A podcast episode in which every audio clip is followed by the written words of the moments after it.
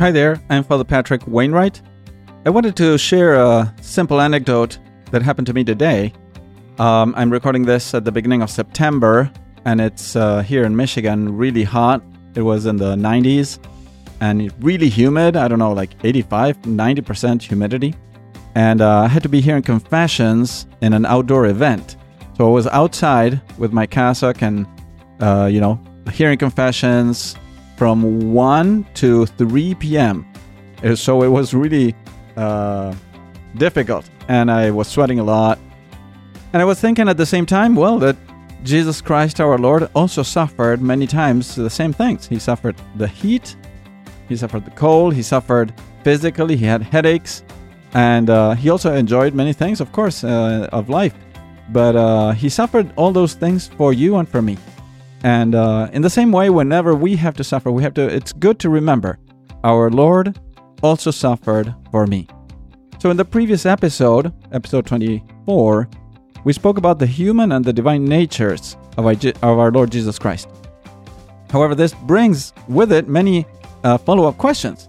Like, for example, how did, did the Lord Jesus Christ know me and you personally by name? And what sort of love did Jesus have for you? Was it a personal love? And how personal was that love?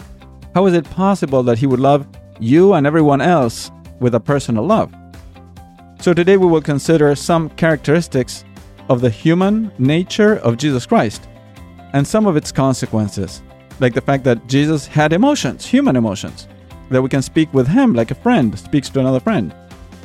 And the fact that it's okay, morally allowed, we could say, to have images and representations of Jesus Christ and also of the saints.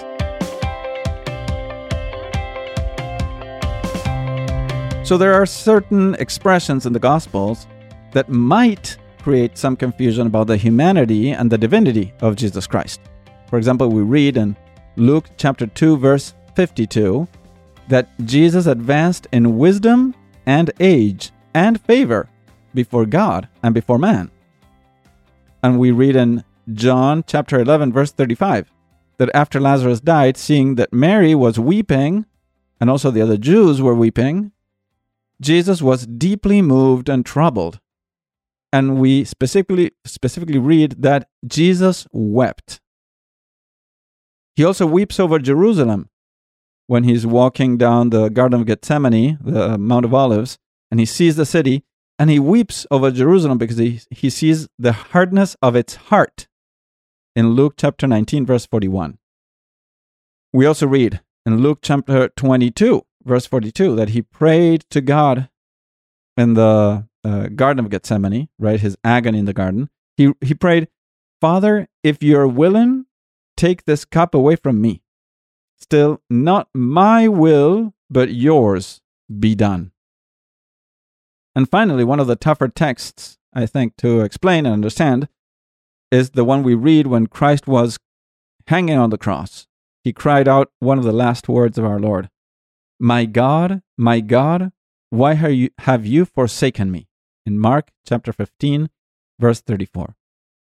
So, of course, I do not uh, plan to explain each and every one of these texts, but I hope to give you and share some uh, important principles uh, regarding the human and divine realities of Jesus Christ.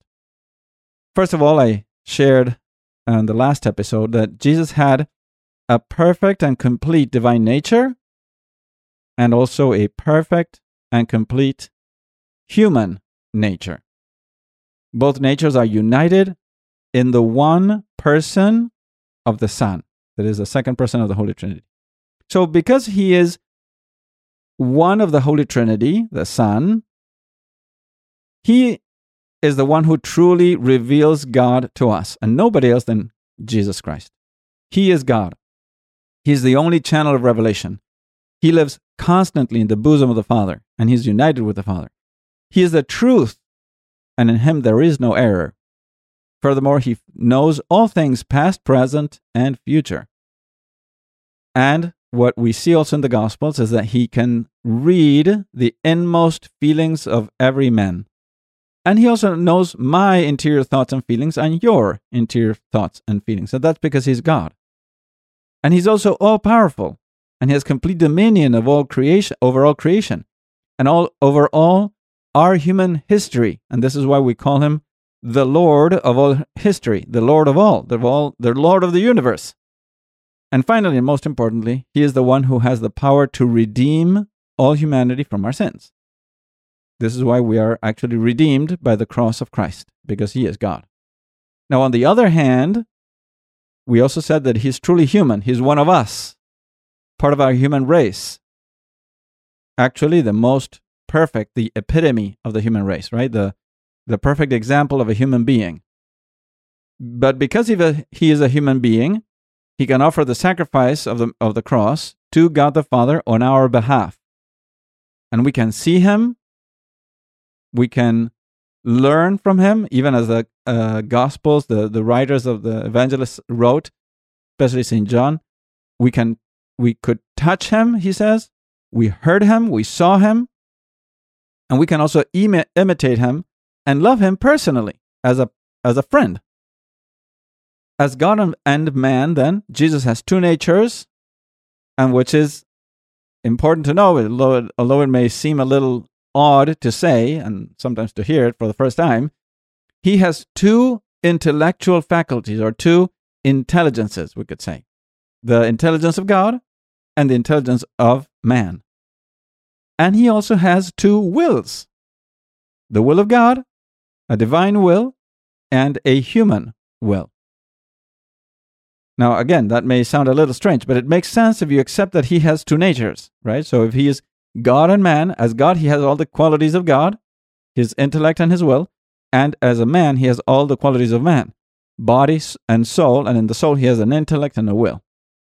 And therefore, also, as far as the knowledge or science of Jesus, what he knew and understood, we say that he has a divine knowledge because he is God.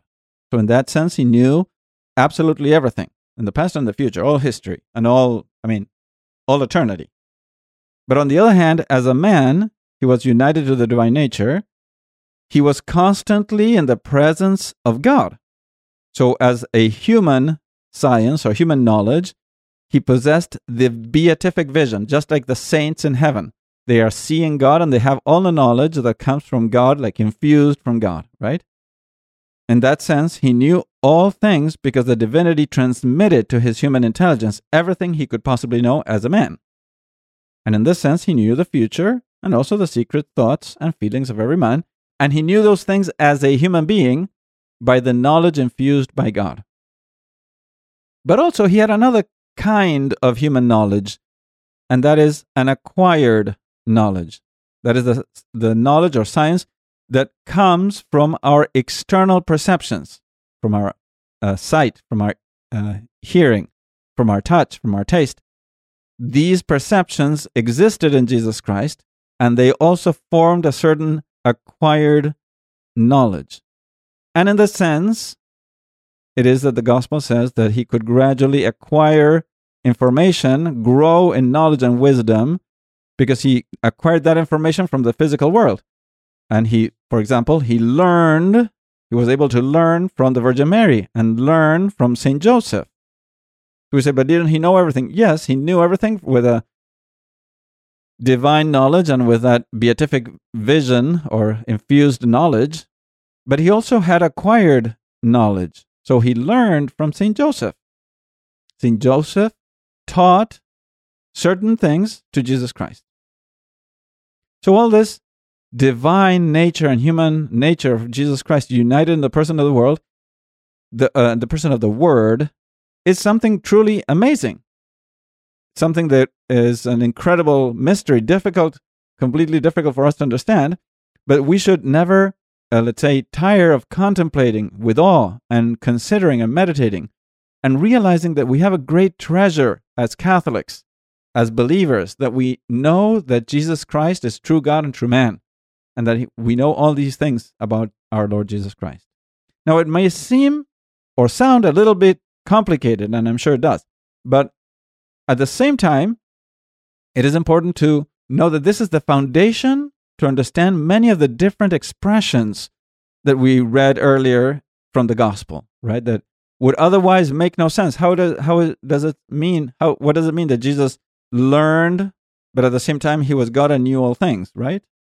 So sometimes Jesus is speaking as God. For example, when he says in John chapter 8, verse 58, Truly, truly, I say to you, before Abraham was, I am. Or in John 10, verse 30, the Father and I are one. While other times, Jesus is speaking and acting as a man. When we read, for example, in John 11, verse 35, that Jesus was troubled. Or Matthew 26, verse 38, that Jesus says, My soul is very sorrowful, even to death. So, God truly took up a human nature and became one like us in everything except for sin, as we read in Hebrews chapter 4, verse 15. In Him, in Jesus, we can see God made visible, if you want. We see the mercy of God made visible to us. We see the goodness of God, who, the goodness of God, who, as St. Paul says to the Philippians, chapter 2, verse 6 through 8, he, he, he writes, Who, though he was in the form of God, Jesus, was in the form of God, did not regard equality with God something to be grasped. Rather, he emptied himself, taking the form of a slave, coming in human likeness. And, found in human in appearance, he humbled himself, becoming obedient to death, even death on a cross. Or, as the, uh, the Second Vatican Council also says, something, uh, an expression that is good, it's nice to um, meditate on. It's from Gaudium et Spes, uh, chapter 22. Uh, the, the council says, The Son of God worked with human hands. He taught with a human mind. He acted with a human will. And with a human heart, he loved. Born of the Virgin, he has truly been made one of us, like to us in all things, except sin. So that's again from Gaudium et Spes, chapter 22, number 2. So this is why, again, Jesus truly learned from St. Joseph. Jesus truly experienced the things we experience, that we experience in our daily life. He had suffer, sufferings, he had emotions, he was troubled, he was afraid, you know, uh, he had sadness and so forth. So here are some most important uh, consequences that we could uh, take from these uh, principles. First of all, Jesus truly had human emotions. He had sufferings. Truly, he suffered truly. He had concerns, just as we do. God in Christ, right? God in Christ experienced our human reality in all its aspects, even temptations, except for sin. So we cannot say or think, God does not understand me. God did not suffer like I do. God didn't have to study like I do, didn't have to learn like I do. He didn't uh, uh, endure sadness or being left alone. No, he did. God in Jesus Christ suffered all those things. And he understands exactly what we go through, what you go through when you're alone or suffering or have some type of difficulty. So, a second consequence is that because he had a truly physical body and finite body, it is licit, or if you want, it is okay, to make physical representations of Christ, like images and paintings and statues. This was de- determined or declared, let's say, confirmed by the Second Council of Nicaea, that it is legitimate to make representations of the human face of Jesus, and for the same reason, the human being of Jesus and of the saints. In the body of Jesus, we have a visible image of Christ. The human characteristics of Christ Jesus express the divine person of God's Son. And therefore, the believer, we, you and me, who venerates the icon or the image is venerating it in the person of the one depicted by it. So, the one, the believer, who venerates the icon or the image or the statue is venerating in that statue, in that image, in that crucifix, the person depicted by that statue. So if I'm venerating a cross with the body of Jesus, I am in that image venerating Jesus Christ by its re- because it's re- its representation. So finally, because Jesus has true human knowledge and true human love, because he has real human emotions, we can have the certainty that he loves each and every one of us with a true, real, human, emotional, if you want, passionate love. And we can love him in return, knowing that he will appreciate that friendship, that he will appreciate our fidelity, our sacrifices for him, our love, our emotions for him, that he is truly our friend. So we can also visit him in the Blessed Sacrament, in the Eucharist, in the tabernacle, and know that in that tabernacle we have Jesus himself like a true and loving friend who knows us personally and who is there waiting for us to speak to him. Or as St. Paul wrote to the Galatians, we can have the assurance that Jesus, the Son of God, loved me and gave himself up for me. So that's from Galatians chapter 2, verse 20. So the Son of God loved you and gave himself up for you personally. So all these concepts are really helpful to understand, you know, the value and the authenticity of uh, many apparitions of Jesus Christ, in particular, the apparitions of the Sacred Heart of Jesus. Because in that heart, in those apparitions, Jesus expressed very his love in a very human way, in a almost a yeah, a, a vulnerable way, a passionate way our Lord appeared to Saint Margaret Mary Alacoque in Paray-le-Monial in France from more or less the year 1673 to 1675. She was a sister, and she was usually uh, in adoration when these uh, adoration of the Blessed Sacrament, right? When these apparitions happened, uh, he would appear like walking forward from the monstrance where the Eucharist was. Our Lord would appear to her, showing his human heart, which is an image of his divine love and human love. And that heart was surrounded by a furnace of fire, crowned with thorns, with a wound in the side, and surmounted by a cross. Our Lord Jesus Christ, uh, who appeared in that way, uh, several times, he, he, he had very many apparitions. He said many things, but I'm trying to going to, going to try to summarize everything, saying that he uh, asked Saint Margaret Mary, and through her to each one of us, to accompany him, especially in his hours of greatest sorrow, hours of loneliness and pain during his agony in the Garden of Olives. He also asked her and each one of us to love him in return, stating that he would bless whoever showed even a small amount of kindness and love to him. So, in the uh, full text, our Lord asks to have a feast established. I'm going to read a little bit from, from the apparitions, but uh, I'm summarizing. Okay, so in the full text, Jesus asked about having a, a feast established, which today is the Solemnity of the Sacred Heart of Jesus, typically celebrated in June. And he also makes uh, 12 promises to those who love him and do reparation to his heart.